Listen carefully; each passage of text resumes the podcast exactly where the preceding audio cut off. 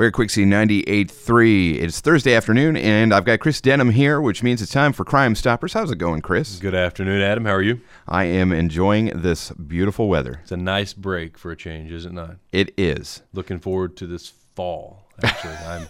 Me this too. is my favorite time, hands down. I'm not a fan of the hot weather. I can do uh, fall all the way through late spring, early summer, but Same when here. it gets into the dog days, count me out. Yes, no doubt. All right, so what do you uh, what do you got for us this week? So I want to talk about a couple of thefts that occurred over a two-day period uh, in the last week of April and the first week of May of 2020. And the thefts occurred at the Elizabethtown City Public Works Building. Um, a utility trailer, Exmark lawnmower, generator, and water pump, uh, valued at $6,700, were stolen again from the Elizabethtown Public Works facility. Uh, anyone with any information on this crime is asked to call Hardin County Crime Stoppers at 1 800 597 8123, or they can visit p3tips.com. If you go the Crime Stoppers route, as I'm asking you to do, and your tip leads to the identification and arrest of these suspects, you will be eligible for a cash reward.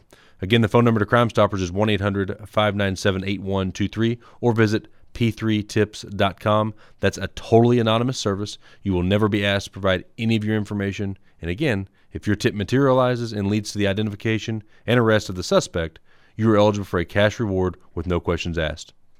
All right, perfect. It's a great way to keep Hardin County safe and earn a little extra cash in the process. Absolutely. All right, Crime Stoppers every Thursday right here in Quixie. Thank you, Chris. Thanks for having me.